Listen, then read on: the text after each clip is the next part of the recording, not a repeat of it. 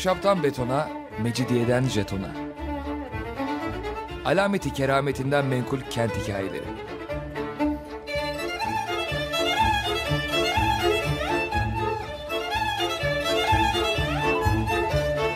Hazırlayan ve sunan Pınar Erkan.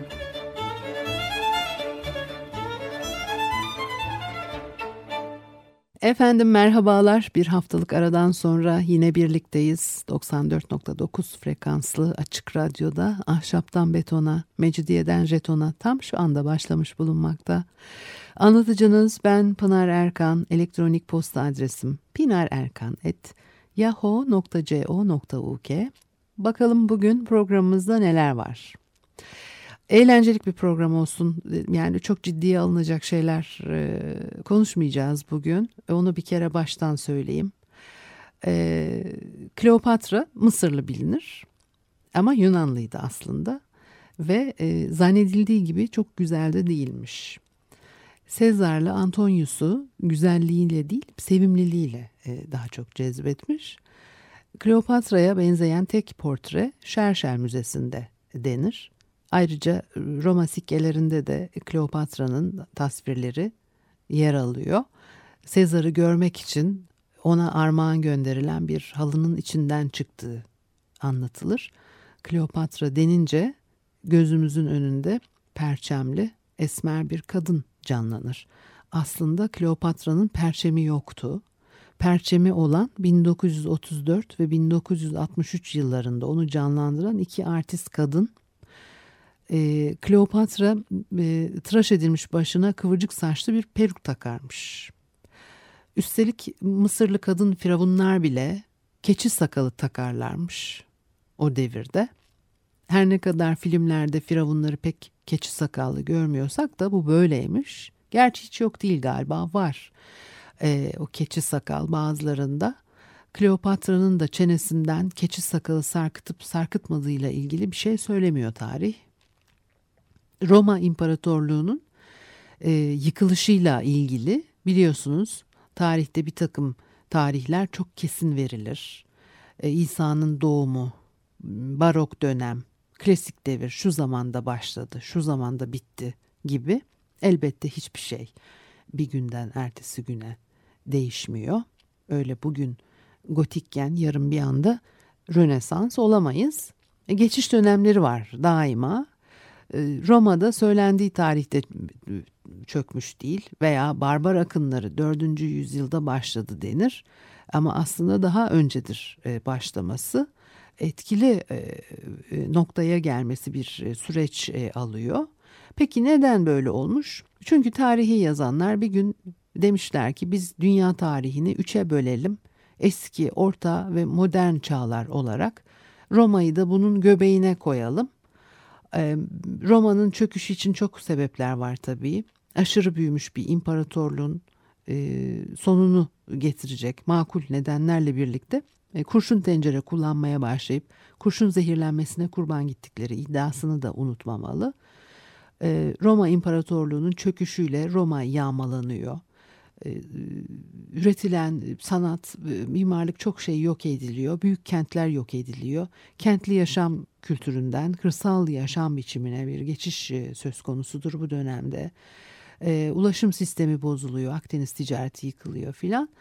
E, e, şimdi Roma'nın en çok zarar gördüğü devirler filan diyeceğim ama bir taraftan da e, ya o eski orta modern çağlar olarak e, üçe e, bölündü dediğim ondan sonra bir de tabii arkeolojik kazılar başlayıp da e, bu kazılarla birlikte e, Sümer uygarlığı filan hani ortaya çıkana kadar e, veya e, İlyada, e, Odise'de anlatılan işte efendim e, Truva efsanesinin gerçek olduğu anlaşılana kadar filan daha önce antik Yunan öncesi bir dönem olduğu da e, düşünülmüyor. Dolayısıyla e, prehistorya dediğimiz dönemlerin de bu tarihi süreç içerisinde katılması çok geç olmuştur e, yazılı tarihten öncesi bulunduğunun tabii e, ve bunun e, hem bilgiye hem sistematik bilgiye hem e, anlatılara dahil edilmesi.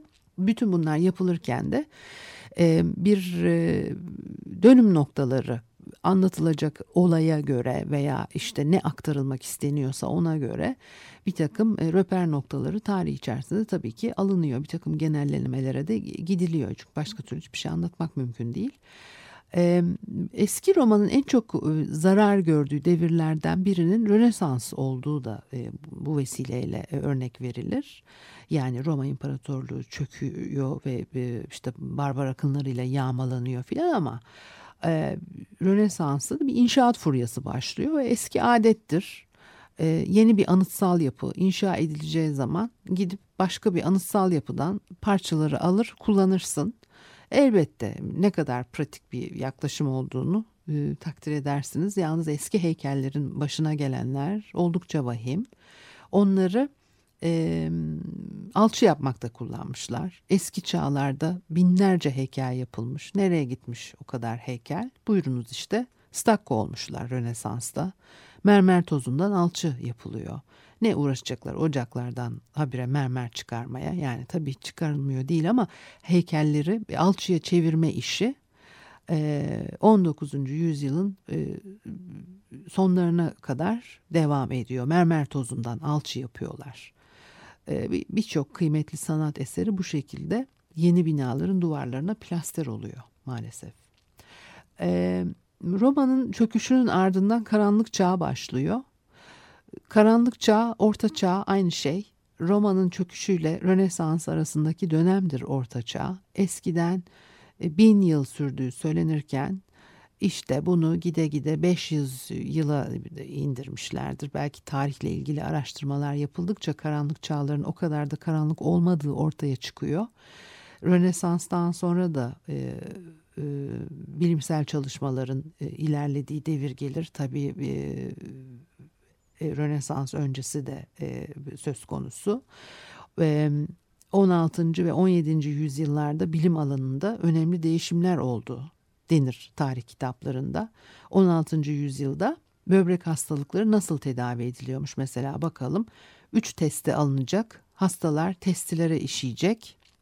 Sonra bu testiler toprağa gömülecek ama e, toprak girmesin diye içine önce üstleri taşla kapatılacak. Eğer testilere toprak girerse tedavinin hiçbir işe yaramayacağını herkes bilirmiş. Çok bilimsel. Başka bir bilimsel örnek şair Thomas e, Flatman'la ilgili bir bıçak yarası almış kendisi. Doktoru İngiltere'nin en yüksek bilim kurumu olan Royal Society'nin tavsiyelerine uyarak ilacı bıçağın üzerine sürmüş. Böylece bıçak çabucak iyileşmiş hatta kesik izi bile kalmamış. Bu arada e, modern e, bilimin e, öncülerini unutmamak gerekir. Modern astronominin kurucusu Kepler, imparatorluğun resmi yıldız falcısı. Astronomi ile astroloji arasındaki ayrımın çok muğlak olduğu devirler bu devirler. Filozof ve matematikçi Leibniz simya ile de meşgul. Newton da uğraşıyor simyayla. Bir maddenin altına dönüşebilmesi. Altın mayalandırılabilirse başka maddelere dönüşebilir inancı vesaire. Tabii Newton'un eğlence olsun diye simyayla uğraştığını söylerler. Ee, başına elma düştüğü hikayesi de herkesin malumu. Bu konuda da e, çok spekülasyon yapılmıştır. Galilei meşhur bir e, bilim adamı. Örneğin Pisa Kulesi'nden bazı ağırlıklar atarak cisimlerin yere aynı anda düştüklerini e, kanıtlıyor. Aslında kulenin hangi kule olduğunu yazmamış not defterine ama Pisa Kulesi olduğuna karar vermiş. Bu bilgiyi bize aktaranlar. Buna karşılık e, sallanan avize hikayesinin doğru olmadığı söylenir. Rivayete göre bir gün kilisede sallanan avizeyi görünce aklına sarkaçların eş zamanlı fikri doğuyor. Ee, sonra Engizisyon önüne çıkıyor ve e, dünyanın güneş çevresinde döndüğü iddiasını e, geri alıp cezadan e, kurtuluyor. Ve tam mahkeme salonundan çıkarken sallanan avizeyi göstererek yine de dönüyor demiş. Bütün bunların olup olmadığını tabii bilmiyoruz. Bunlar aktarılan rivayetler, hikayeler. İskoçların kareli eteklerini bilirsiniz. Kilt denir bu eteklere ve geleneksel denince de kökünü yüz, yüzyıllar öncesine uzandığı varsayılır. E, oysa 18. yüzyılda başlamışlar e, kilt giymeye. Öte yandan İngiltere'de düzenli olarak 25 yıl yapılan her türlü tören, uygulama vesaire geleneksel sıfatını taşımaya başlar. 18. Ee, yüzyıldan önce de kareli kumaş kullanırlarmış ama etek giymezlermiş. Dizlerine kadar uzanan gömlekler e, giyerlermiş. E, bellerini de kemerle sıkarlarmış. Neyse canım etek değil elbise giyiyorlarmış. 1727 yılında e, Rawlinson adlı bir İngiliz tarafından yaratılıyor etek. İddialarda artık işte abuk subuk bunu da bilmenizi istiyorum. Güya adamın pantolon almaya parası yokmuş onun için etek dikmiş ya da buna benzer bir lakırdı. Böyle karanlık bir biçimde etek peydahlanıyor. Ancak e, genelde alt sınıftaki insanlar e, giyermiş. Ne zaman ki 1745 yılında yasaklanıyor. Yasaklanınca kıymete binmiş. Herkes sahip çıkar olmuş. Neredeyse bir gecede İskoçların ulusal kostümü oluvermiş. Yani ortaya dökülüp bu eteğin o kadar da eski olmadığını e, söyleyenler çıkmışsa da onlara kimse kulak asmamış. Başka bir e, tam olarak ne olduğu belli olmayan e, hikayeler içer veya çok uzun yıllar hani inanana geldiğimiz ondan sonra öyle olmadığını öğrendiğimiz Marie Antoinette Fransız kraliçesi ve ekmek bulamıyorlarsa pasta yesinler demesiyle meşhurdur. Artık bu sözün ona ait olmadığı biliniyor. Bu sözü e, Rousseau, Jean-Jacques Rousseau meşhur eseri itiraflarda bir prensese e, söyletiyor. Ekmek bulamıyorlarsa bir yoş yesinler şeklinde. Rousseau e, itiraflarında genel olarak çocukluğunu anlatır. İtirafların yazıldığı yıllar e, Marie Antoinette ortalıkta yok. E, Rousseau itiraflarını e, Cenevre'de yazmış. Herkesi kendine düşman edip sonunda Londra ve Paris'ten uzaklaşmak zorunda kaldığı e, söylenir. E, sohbet bakımından sıkıcı bir adammış. Sevilmemek için yeterli bir neden olabilirse tabii bu. İnsanlar onunla tanışmak için can atarlarmış. E, sonra Rousseau kendisini işte o bak şimdi o kişinin evine davet ettirir ve birkaç sene orada kalırmış. Biraz sonra da e, kendisi hakkında aynı iyi duyguları beslemekten vazgeçermiş ev sahibi. Voltaire onu çocuklarını başkalarına verdiği için suçlamıştır. Bu konuda iki sene kadar önce de yine bir e, büyük tartışma e, devam etti. Yani bu böyle hep konuşulan bir tartışılan bir konu. E, ama Russo bunu çocukların iyiliği için yaptığını söyler. Onlara gerektiği gibi babalık edemeyeceğine kanaat getiriyor ve o yıllardaki ki bu 18. yüzyıl tek başına yaşayan anne ve babalar çocuklarını başkalarına verebiliyorlarmış. Yani rastlanmadık bir durum değilmiş bu. Birkaç sene önce yapılan bir araştırma 1772 yılında Paris'te doğan çocukların üçte birinin terk edildiğini açığa çıkarmış. Şimdi bu terk edilme meselesi falan e, bir tarafa hani 18. yüzyıl diyoruz. E, şunun şurasında bir 30 sene öncesine kadar da e, çok hikayeler hani duyarsınız işte ne o çocuklardan bir tanesini vermiş ablasına büyütsün diye işte çocuklar da ne, ne o doğurmuş ondan sonra işte sanatsal faaliyetlerini gerçekleştirebilmek için annesine bırakmış çocuğu gitmiş filan. Ee, yani akrabalık ilişkileri içerisinde de çocukların dolanıma sokulduğunu hani biz bu topraklarda da gördük. E, bu ve demek ki doğal karşılanıyormuş bir şekilde hayat koşulları öyle getiriyor, öyle gerektiriyor filan diye e, bu tür e, uygulamaların yapıldığını e, görüyoruz. E, yadırgıyoruz ama işte o dönem koşulları içerisinde belki o kadar da yadırgamamak lazım. Hani onu demek istedim. Bir müzik arası verelim ondan sonra devam edelim.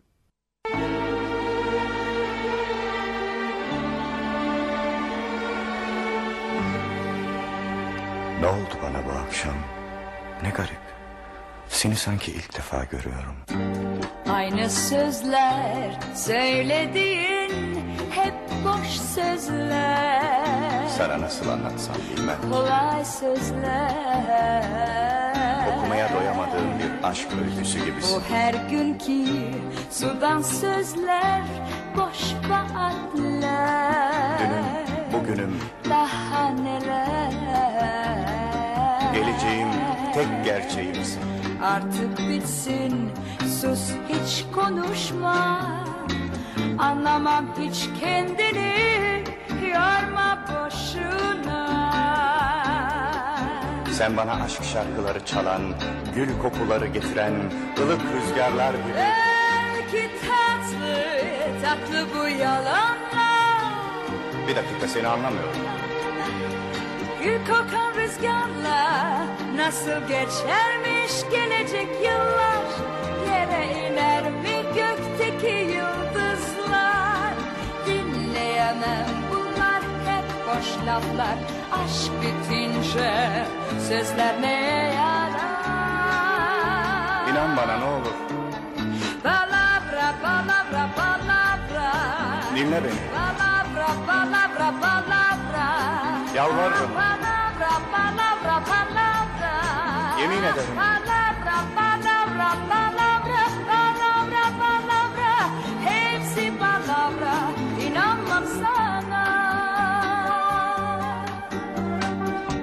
Kadir. Sanki seninle ilk defa konuşuyor gibiyim. Ne romantik bu sözleri Çok dinledim Duyguların en güzeli Çok ümidim. dinledim Ne olur dinle beni. Hepinizde aynı taktik, aynı yalan Yasak rüyalarımın kadını. Beğenmedim Istırabım, ümitsizliğim. Başlayınca sen susmaz mısın? Gülüyorum haline anlamaz mısın? Yıldızları yeryüzüne indiren şarkım. Belki tatlı tatlı bu yalanlar Sen olmasaydın kim bilir? Belki ben de olmazdım. Kokan rüzgarla nasıl geçermiş gelecek?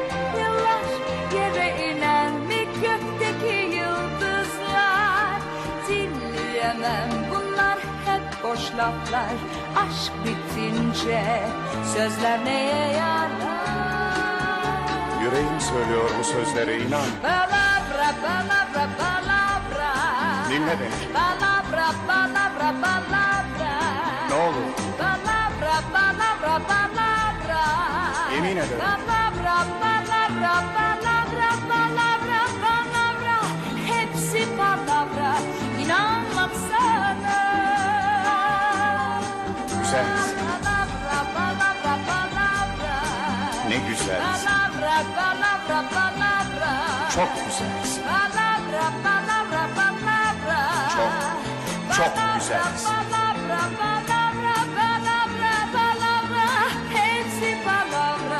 İnanmam sana.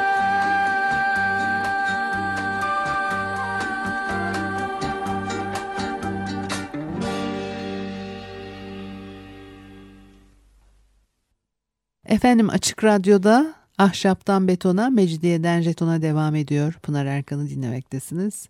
Bugün biraz böyle tarihin içerisinden e, yanlış bilinen e, veya işte e, çok uzun süre e, yanılgılarla e, inancı devam eden konular bir takım örnekler veriyordum size biraz da işte e, çok ciddiye almadan. E, Voltaire'in en meşhur sözü Söylediklerinize katılmıyorum ama kendinizi ifade edebilme hakkınızı savunmak için ölümü göze alırım değil mi? Hele bugünlerde yeniden çok revaçta ve herkesin böyle ağız dolusu severek söylediği bir söz. Bu özlü sözün çeşitlemeleri varsa da hepsi aynı kapıya çıkar. Burada önemli olan bu sözün gerçekte Voltaire'in ağzından çıkmamış olmasıdır. 1907 yılında basılan bir biyografi kitabında Beatrice Hall e, Voltaire'in böyle bir şey söyleyebileceğini yazıyor. Fakat bu parlak lakırda herkesin pek hoşuna gittiği için Voltaire söylemişçesine, söylemişçesine kabul görmüş. E, bir de yine e, Voltaire'e atfedilen Tanrı her zaman kalabalık olan ordudan yanadır deyişi var. Yani o da tam böyle değil. Tanrı'nın her zaman kalabalık ordudan yana olduğu söylenir demiş aslında. E, Napolyon hakkında inanılan şeylerin başında Napolyon kompleksi gelir. Hani dünyaya hükmetmek istiyormuş. Bu da boyunun kısalığından kaynaklanıyormuş. Halbuki adamcağız günümüzün standartlarına göre orta boylu bile sayılabilir. 1.65'in biraz üstüymüş. Ee, uzmanlar çeşitli görüşler bildirmişler. Freud onun e, Joseph kompleksine sahip olduğunu söylemiş. Yani kardeşinden daha başarılı olma hırsı. Bir başka uzman hipofiz e, guddesine bağlamış bu hırsı. Bir diğeri tiro- tiroid bezine. Artık seçin hangisini beğenirseniz. Kral Arthur'un dişleri çürükmüş. Hatta o yıllarda yapılan tablolarda kimsenin gülümsememesini de çürük dişlere e, bağlıyorlar. Ama tabii biz bilemeyiz bunu. Aynı zamanda e, pis kokar ve tırnaklarını da yerlermiş bu dönemde. Gerçi Kral Arthur'un herhangi bir bedensel özelliğiyle ilgili fikir sahibi olmak o kadar da mümkün mü onu da sorarım size. Çünkü Kral Arthur efsanevi bir kral. Ee, gerçekten yaşamamış. Bütün o filmler haybeye çekilmiştir. İngiltere'nin güneyinde South Cadbury şatosu var. Ee, Kral Arthur'un orada yaşadığını söylerler ama aslında e, işte yani turist çekmek için e, uydurulmuş hikaye. Bu masal kahramanının gömülü olduğu yer diye de e, Glastonbury Manastırı'na gönderirler sizi. 12. yüzyılda keşişler burada toprağın 5 metre altında bir kütüğün içinde Kral Arthur'un e, kemiklerini bulmuşlar. Yani adamcağızın ölümü bir yana yaşadığına dair bir kanıt yok. E, 5. yüzyıl sonları 6. yüzyıl başlarında Büyük Britanya Keltlerinin e, Anglo-Sakson istilasına karşı e, direnişine ayak olduğu, ön ayak olduğu söylenir. Direnişi zafere götürüyor ve e, tarihte Kelt konuları, Breton destanları e, denen edebi ve folklorik anlatılarda yerini bulmuştur Kral Arthur. Onun için de önemli bir e, tarihi e, kişilik. Bir de İngilizlerin meşhur Lady Godiva'sı var. Ee, Coventry'de 7 senede bir törenler düzenlenir adına. 13. yüzyıldaki anlatıma göre Lady Godiva e, kocası Mercia konu, e, kontu e, Leofric'in koyduğu vergileri azaltsın diye kentin sokaklarında üzerinde giysileri olmadan dolaşmıştır bir at üstünde.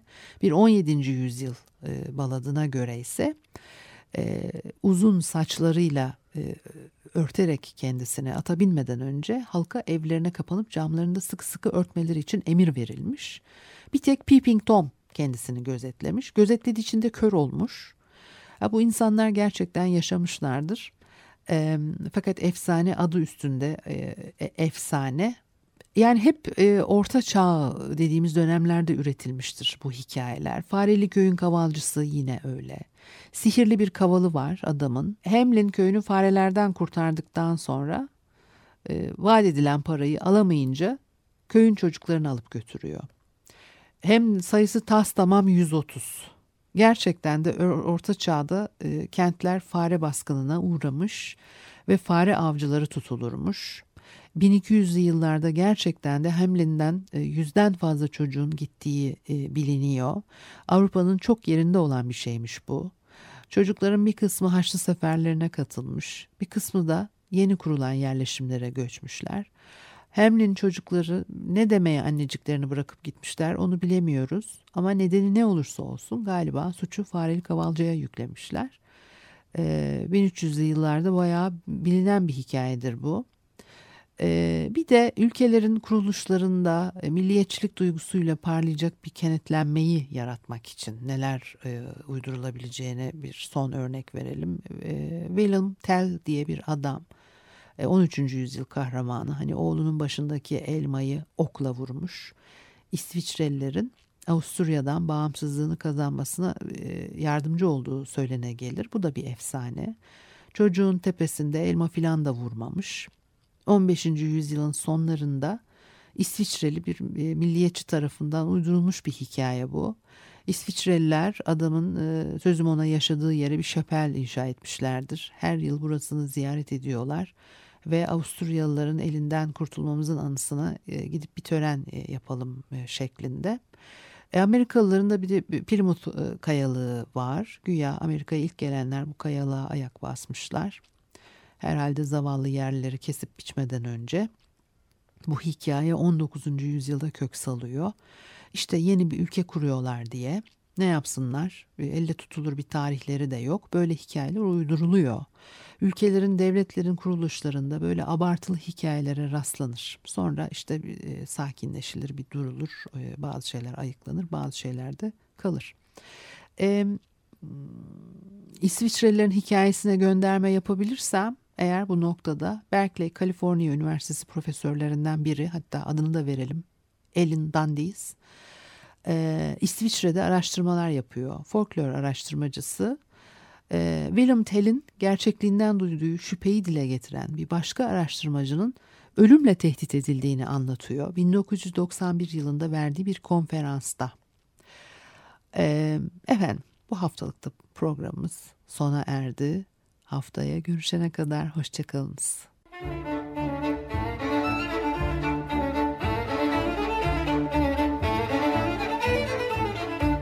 Ahşaptan betona, mecidiyeden jetona. Alameti kerametinden menkul kent hikayeleri.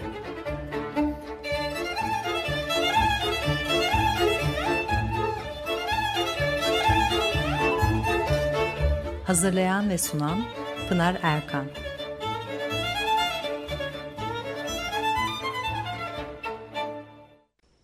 Açık Radyo program destekçisi olun. Bir veya daha fazla programa destek olmak için 212 alan koduyla 343 41 41